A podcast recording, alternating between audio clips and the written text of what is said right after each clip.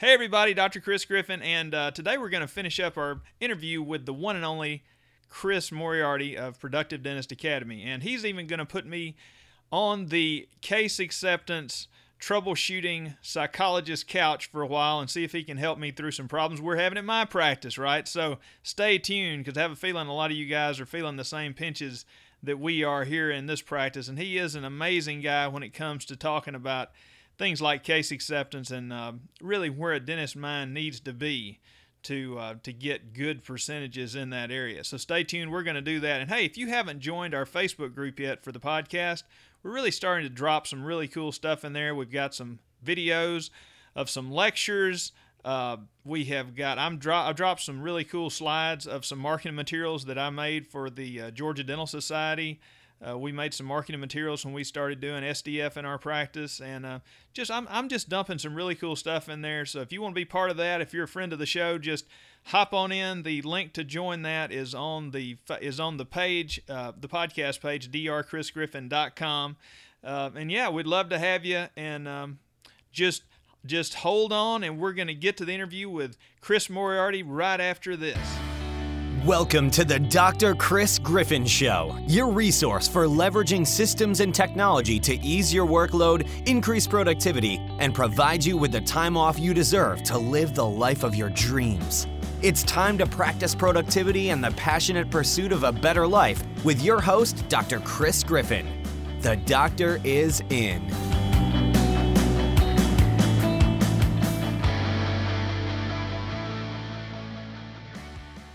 You know, if you practice down here, you have to, it's some special challenges. It's not, like I think over 50% of the county I live in, they're on Medicaid. And, like I wish I could do a lot more implants, but, I hear that every day. I could sell I want to talk to you about case presentation rate too, because I know that's one of your specialties, but like it is. I can sell, I would say my close rate would be in the upper 90s. Until they ask the price, and then my close rate hurtles down to earth. And the reason I know it's good because every so often I have doctors, they come to watch us, and when doctors are here, you want your day to be really full and productive. Oh, absolutely.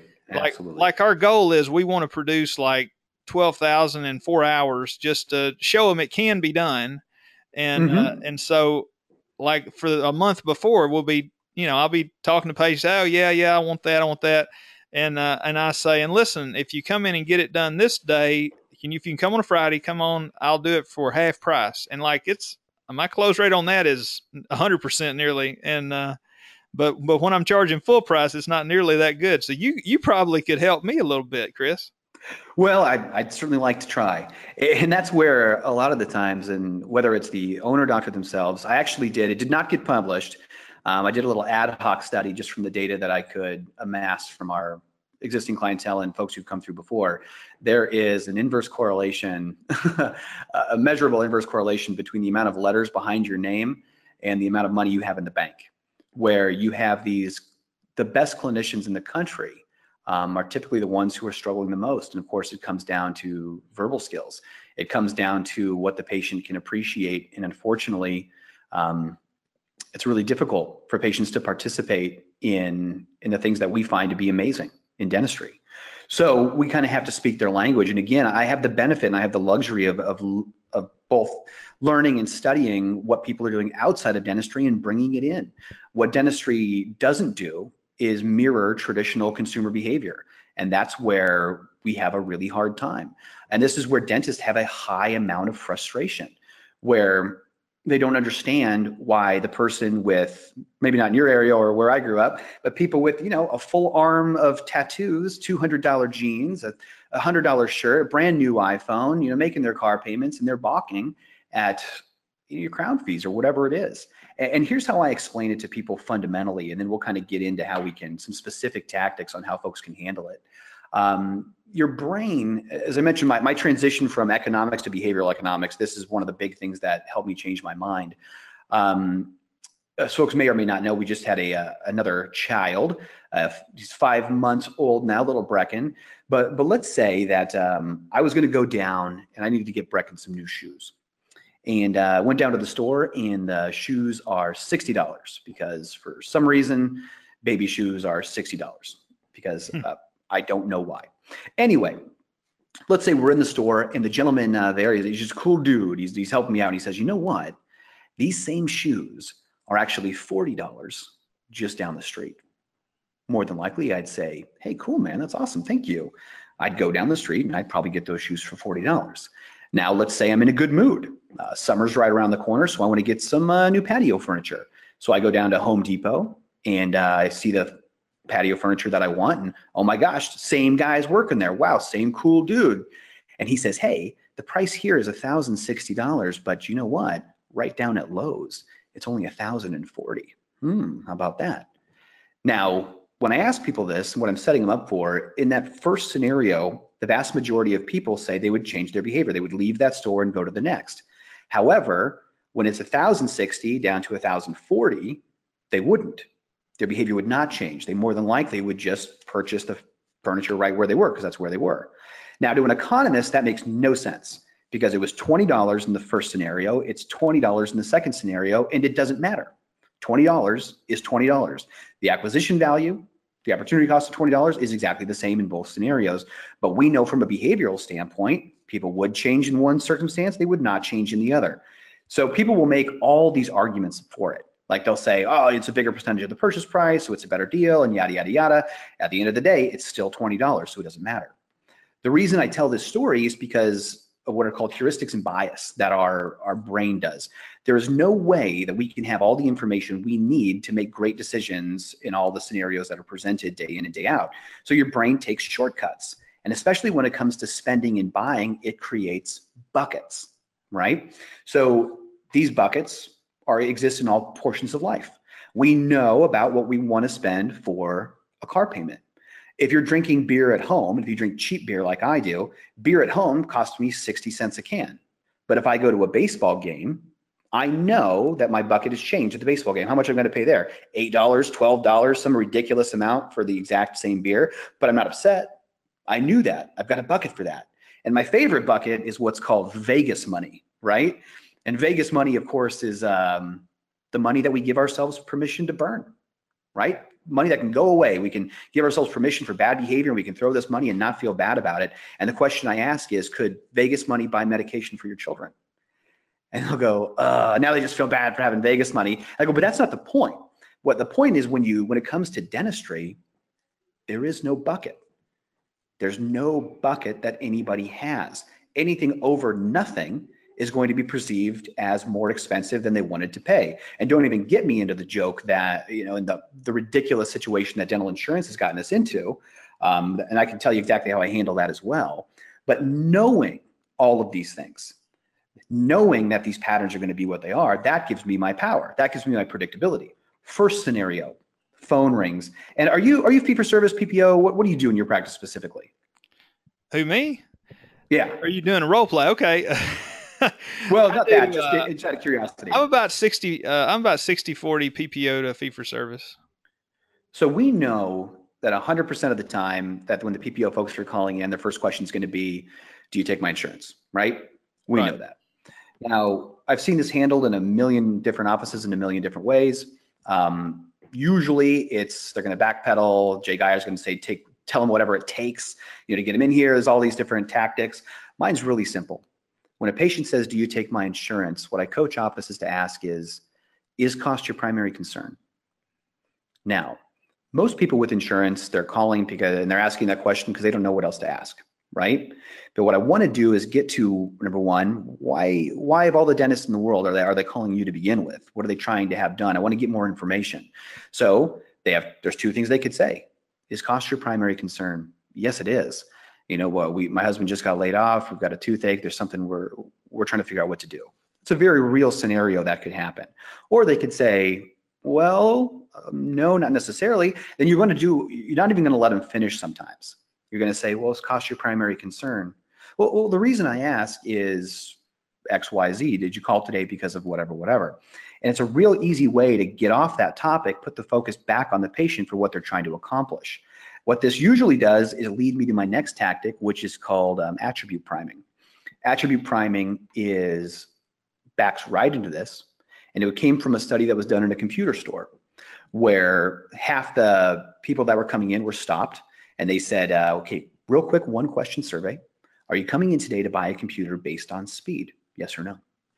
The second group comes in, they say, are you coming in today to buy a computer based on memory? Yes or no?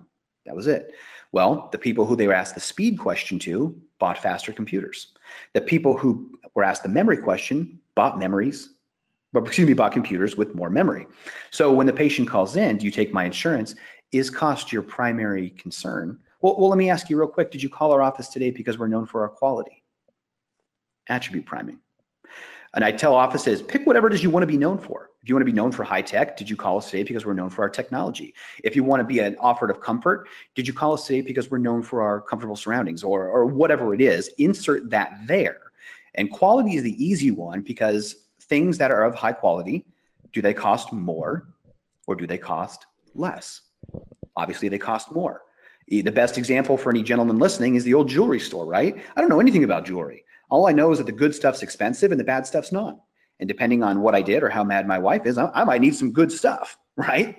So I'm priming the pump, because it doesn't do me any good to market to train wrecks or market to people who need high levels of dentistry, get them all the way to the chair just to be disappointed. That does nobody any good. So all the way along, I'm planting these little seeds. I'm planting these little mechanisms to make life easier when it gets to the chair. There's a million different Can I interject something real quick? Oh, please do. I'm ranting and raving here. Yeah. So what I heard. Let me translate this, because you're like, you're high level. Let me translate this for all of my people who are used to listening to me, and I break it down to Mississippi level of intelligence here. So what you've done is, if Obamacare and all these insurance companies, they have intentionally tried to put it in people's brains that healthcare should cost zero. Okay. And right. So you're saying, and so then when we tell people you need a crown and it's $750, $1,000, $1,200, whatever it is, then they're thinking, oh my gosh, that's $1,200 more than zero. There's no way I'm going to pay that. But, exactly. But by you asking that question, when people call, by the time they get to the office, their mind has already started building the bucket, like you said, that allows them to think, okay, I know there's going to be a cost here. Exactly. And so, like you said, every time you drop a little seed, it kind of increases the width of the mouth of the bucket, until by the time you get to talking to them chair size, the doctor now, instead of being Mr. Jerk Bad Guy, because President Obama said healthcare should be free. Now you got a little leeway where you can actually be the good guy, and you maybe can help them out a little bit less expensively than what they might have expected even. So is that, right? You're dead on. In fact, let's use an example that we've done for a doctor by the name of Dr. Peter Thompson, who's in Portales, New Mexico, poorest town in the poorest county in the arguably the poorest state in the country, produces right around about $200,000 a month by himself, right? He's got to motivate patients from pretty darn far away. Now, Pete is a lot like Bruce in the fact that he markets for train wrecks, right? He wants to do very big cases, and that's helpful for us, because though nobody's going to drive 50 miles to get their teeth cleaned, but they'll absolutely drive well beyond that for the person who can help them with their situation. Now, again, driving that far, people don't know. There is no bucket. They have no frame for what this could potentially cost. So now he's in a very rural area, obviously. So when folks call in off of one of these campaigns, and we know it's going to be a big case, we want to put it in their language, right? So we'll say, they'll walk us through. We'll figure out kind of what they're looking to do. And we'll just say, hey, let me ask you a question. Around here, like, trucks are king. I love the new F-150. What kind of truck do you love? And they'll, oh, man, I love the new F-250 or whatever it may be. And say, well, I got to tell you, for the type of dentistry that we're talking about, it's basically going to be like putting an F-250 in your mouth. Now, good news is we do it all the time. There's a million different ways that we can help you. But now, again, I've spoken their language a little bit, right? I put this into a frame that they can understand, so it's not going to be a shock. Now, that's Pete Thompson, right? Where we need to have that expectation. For the average bear off the street, I don't necessarily want to put that imagery in their mind. But if somebody needs $40,000 worth of dentistry, I need to prepare them the whole way through. In fact, this is kind of interesting when it comes to comes to framing. I see dentists all the time who get they get swept up in new technology. Like they love it. They get so they really willing to do it. What they don't necessarily do is look at how many of their patients need it, how many people are even asking for it, and so on. But one of the best examples, if you do bring a new piece of technology in, go through the old filing cabinet or digitally or whatever you got and figure out how much meat's on the bone from what you have, and you're going to start priming the pump. Not a big Steve Jobs fan, really, but he did do one thing that was brilliant years ago that fall right in line with some of my philosophies and tactics, where when the iPad was coming out, Steve Jobs was running around and all he kept saying was, there's nothing like this that's out there. It's going to be brand new. Like you've never seen anything like it. The experts are telling us that it's going to cost around $1,000. Now, if you bought Apple products, $1,000 was pretty much in line with most of the stuff, so it wasn't outrageous. But here's the problem, right?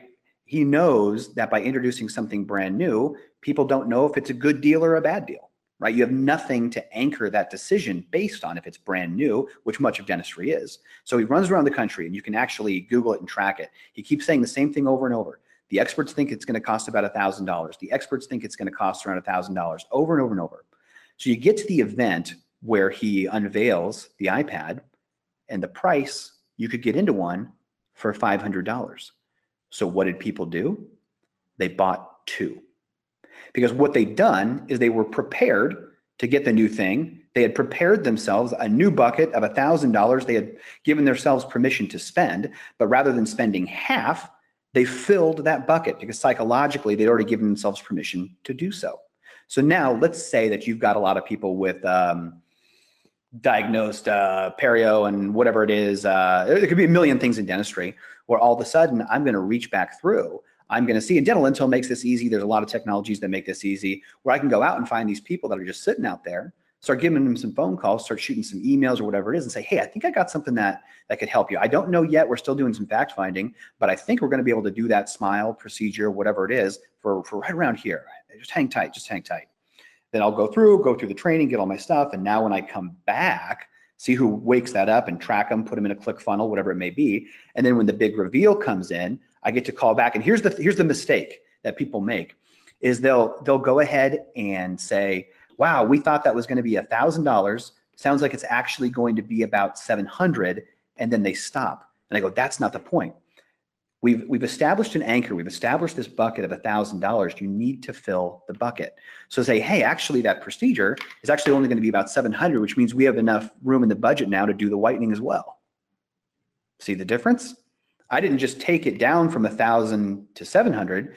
I went to the thing that they wanted to 700, but I filled the bucket with something else. And it is so easy. In terms of it's not an upsell, it's something else that they wanted. You just take these little paths, do it a little bit differently, and all of a sudden things are happening. And again, some of this stuff might sound difficult to implement. It's really not. There's like 5 things. Each of them has a sentence. Like it's so easy to get things turning on this level. But it's, again, look outside of dentistry. Who's doing it really well and do what they do? Like that's the basic premise here. You know what I mean? Yeah. Hey, well, you said that you're not a huge fan of Steve Jobs, but did you know Steve Jobs was kind of the inspiration for my new incentive system for dental practices? Oh, and I'm not saying he had no good ideas. I'm just saying that he stole a lot of good ideas and didn't give certain people credit. Well, you steal from him all day. Well, yeah. So, I know, man, I don't even know how long we've been talking. A while. About an hour. That's good. Well, hey, so listen, I know this is going to go out. Would you like to hear my incentive system on how we use the Steve Jobs stuff to get stuff done with dental practices? Absolutely. I mean, you got to imagine it's a hot topic. Well, it is actually. Hey, listen, I couldn't believe it was really well received at the Dentaltown meeting. It's the first time I had officially presented it. And so I didn't know. I didn't know if it was going to go over well or not. But so the Steve Jobs story is, of course, you've watched all the movies. So he created Apple, then he got kicked out. While he's kicked out, he needed something to do. So he bought Pixar, right? Mm-hmm. So that was Pixar, and Pixar had been populated by a lot of guys who had Disney training, and one guy in particular named John Lasseter, who was like a Disney freak. He loved Walt Disney's teachings and stuff, and the reason he got kicked out of Disney was because he was pushing Disney to go to computer-generated graphics back in the late 80s, right? Turns out he was right, but Disney didn't want to do it. He got kicked out. So then he's at Pixar. He's their head honcho, and Jobs buys Pixar, and Jobs becomes like best friends with John Lasseter at Pixar. And so for a decade, of course, they made Pixar into this huge, amazing company. And then Jobs gets the call. He goes back to Apple. He took a lot of those Walt Disney concepts that he learned at Pixar with him back to Silicon Valley. Mm-hmm. Interestingly enough, after he went back with those concepts, Apple stock, went through the roof. All of Silicon Valley just exploded trying to follow his lead. And then, interestingly, Disney actually saw the light, bought Pixar, and made John Lasseter their chief animation officer, right? So it all turned around. But Jobs, he sort of took a lot of those Disney concepts and he matched them up with this system called Scrum, which was sort of an engineering system, and it's something that had been in the Valley, but he made it a lot better. And so the Scrum system, I kind of took that, the Jobs version of it, and I tried to modify it for dental practices. And so the concept I was trying to get at was, of course, you coach dental practices. I've coached dental practices. I've gone to dental seminars. I've come home with notebooks full of amazing ideas. And what happens with those notebooks? I put them on the shelf. They get dusty. And usually when I take a seminar notebook, the last 2 or 3 pages, it's all just like brainstorm ideas. And so like you could take my notebooks and you could start 20 or 25 businesses if you had the manpower off the ideas in my notebooks. Right? So, but if you take those, and you take your ideas and whatever you've taught somebody, like you give them some steps they need to do. It's always a challenge to get the staff to change. They don't, naturally, change doesn't come natural to them. And so implement a new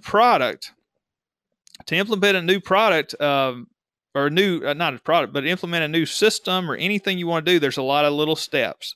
So we'll take a big project and we will chunk it down into bite-sized tasks. And we have a board. We call it the Silicon Valley board. And it's really like if you have much of an engineering background at all, the Japanese have a process called Kanban. And so it's like... I was just going to say, like a Kanban board. Yeah. Yes. Do, doing, done. So we've added like a couple of columns on it, but basically it's projects and then you need to do it. You are doing it. You're done with it, right? Mm-hmm. And so we put those bite-sized tasks on the left side of the board, and here's where it gets interesting. So nowadays in my practice and all the practices we coach, instead of giving people perpetual, everlasting bonuses that make people miserable, turn into monsters, you can't ever take them away. Now we try to get practices take at least 1 hour a week to work the board, but we do actually a whole morning. We do a whole morning every week. My staff does. They work the board. And so we actually place a dollar amount on these small tasks.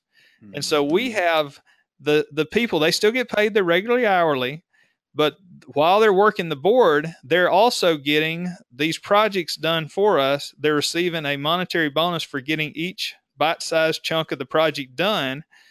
We have, of course, one person overseeing it. They call him a scrum master in the books. We call it a practice promoter. But anyway, one person just sort of keeps this board flowing, telling people, oh, yeah, here, maybe you should take this task or whatever. And, they ask people questions every Thursday when they work on it. They say, are you going to meet your deadline? How can I help you? And you have any challenges? And so that, the board, just every Thursday in my practice, we just get more and more accomplished. And we never would have done that until we started this. And so we've been teaching it to practices for about a year now. And not everybody grasps it, but the ones that do, and it's the best received thing I've ever taught, by the way. The ones that do grasp it, they love it, and the doctors love it because they can reward their teams now the practice of getting stuff done that never would have gotten done because you never took time away from treating patients just to work on the practice. And so it's just really been a big win-win for everybody. So that's our Steve Jobs Silicon Valley bonus system in a nutshell. It's not really a bonus because it's not based off production collection, well, it's incentive, yeah. But it certainly incentivizes. And to me, it's the most powerful thing we've ever come up with. Well, and what I love about it is it places the incentive on where it needs to be, which is not the past, but the future. Meaning that we can reward you for things that have already happened, or I can place the incentive on the things that are going to make us great and allow us to grow beyond where we are today. You know what I mean? So are you guys using an actual physical board or using software like Asana or Airtable or anything like that? Well, so we actually use a physical board because that's the Walt Disney part. I like that better. Like a storyboard. Yeah, it's almost like a storyboard. So it's always there. It's always a reminder. I actually have one that's not the team one. I have one in my office that's just for my personal projects because every time I walk out of my office, I can have a visual reminder, hey, you need to be sure you get this done by this deadline. Staring right at you. So yeah, now we do when we coach practices for 3 months, we have them put their physical board on Trello also so that we can log in and watch them and help them, off site. But the physical board to me is really important. Well, I think it's absolutely brilliant. And most of why I'm so attracted to this idea is because of who owns it, meaning that the doctor can come in and certainly get the ball rolling, but I got to imagine that once people start filling that thing in, it's got to take on a life of its own. And I got to imagine what makes that even more powerful is the people who are closest to the project and spend the most time with patients are going to fill in some gaps. They're going to make those tweaks and adjustments to have this thing really come alive. And it probably starts off as Project X, but then by the time it comes out on the other end, I got to imagine it's well enriched. That's got to happen, right? Absolutely. And so you got big, and then also if you're looking my practice promoter who's in charge of the board, she keeps a master list of 100 projects at any given time. Now that's my job to help her keep this notebook of future projects full. Right. But we always, if nothing else, we've got this, we call it our big red book of systems. So everything in our practice we do is in this giant 3-ring binder. And so we write policies for how to do stuff. And so let's say you've got an assistant that's not super strong at taking 3D x-rays for implants, right? Because not everybody's great at that. So we would encourage, we would make a task to write the policy for how to do a 3D scan. We'd place a value of $40 on it. And Lupita, who's my practice promoter, she might encourage the weakest assistant who's the weakest at doing 3D x-ray scans to write that policy. And when she's through writing that policy, she does it with screenshots and pictures and everything. It's really awesome. And when she's through writing that policy, now she's no longer the weakest. She might be the strongest at taking the 3D scans. So that's another way. Yeah. Well, at any point, we tell everybody basically the same thing, that I could probably bring any office in the country up to $6.50 an hour, but you're going to be hard pressed to get $1 beyond that without fully utilizing that team or a high level of delegation, because they're capable of way more than number one you think, and they've got ideas that can blow the roof off of this thing. There is one Steve Jobs quote that I do love, and he said, "I don't hire smart people to tell them what to do. I hire smart people to tell me what to do." And right along those same lines, I don't know many billionaires, but since you mentioned it earlier, I do know one, and it's the founder of Best Buy, Dick Schultz. A buddy of mine works with him, so when we go back to Minnesota, we get to hang out a little bit. But I bring this up when it comes to the team and what they're possible for. As we travel, sooner or later you forget your headphones or something, and of course, Best Buy in all the airports now has those vending machines, right? The idea for those actually came from a new employee orientation years ago, where they asked everybody, and she just worked in a store somewhere, was just going to run a cash register or something. They asked her, hey, what are things that Best Buy could be doing to grow and better serve our customers? So she wrote that on there. She said, you should have vending machines in airports because I always forget my headphones, or whatever it was. And from this one person in this Fortune 50 company or wherever they are now, wound up coming through with an idea that helped Best Buy survive in an environment and an economy where Circuit City and many of their competitors did not. So we use the expression, and this is, of course, probably encapsulates our relationship, the best idea wins. I don't care where it comes from. And that's why I want people to listen to you. I want them to listen to us. I want them to listen to people who are walking the walk, because at the end of the day, I don't care if it's the janitor. I don't care if it's an assistant. I don't care who it comes from. You know, everyone deserves the right to be successful. So I've had so much fun today. I really appreciate you having me on. Oh man, and then likewise, Chris, it's been really cool. You know, you would think, of course, we'll see each other at conferences and whatnot, but you would think that as like-minded as we are, some of these days we might end up having some fun and doing some projects together. Who knows? You never know. Oh, well, the sky's the limit. The sky is the limit. But again, I thank you, and to all the listeners that are out there, thank you so much for just seeking out knowledge from the people that have it. You know, so many folks just, they sit or it's too late. You know, the fact that they're out here and learning is always going to separate you. So anything the PDA can do, the Productive Dentist Academy, certainly reach out. But again, thank you for finally getting this off my bucket list. Okay. All right, man. All right, everybody. That was Chris Moriarty, Productive Dentist Academy.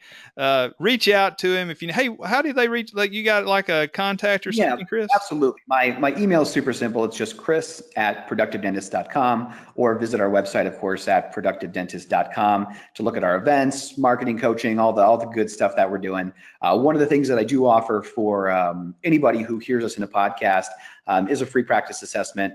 We'll sync with Dental Intel or whatever it is. Typically, it gets a little crazy, but it's amazing kind of what we can find. And as I mentioned, practices usually aren't broken. It's just a couple of shifts here, a couple of shifts there, make life a little easier, and get back to spend more time doing what we love. All right, man. Well, it's been awesome talking to you. Everything you said, I believe, is probably close to 100% right. And if you ever need anything from me, you just holler at me, okay? Oh, don't think I won't, man. Appreciate it. All right, man. It's great talking to you. All right, take care. All right, bye. We appreciate you joining us for this episode of the Dr. Chris Griffin Show. Be sure to visit drchrisgriffin.com for the latest resources and updates to keep you more productive every single day you're at the practice, so when you're not working, you can do the things that matter most in life. We look forward to having you join us for another episode of the Chris Griffin Show, where the doctor is always in.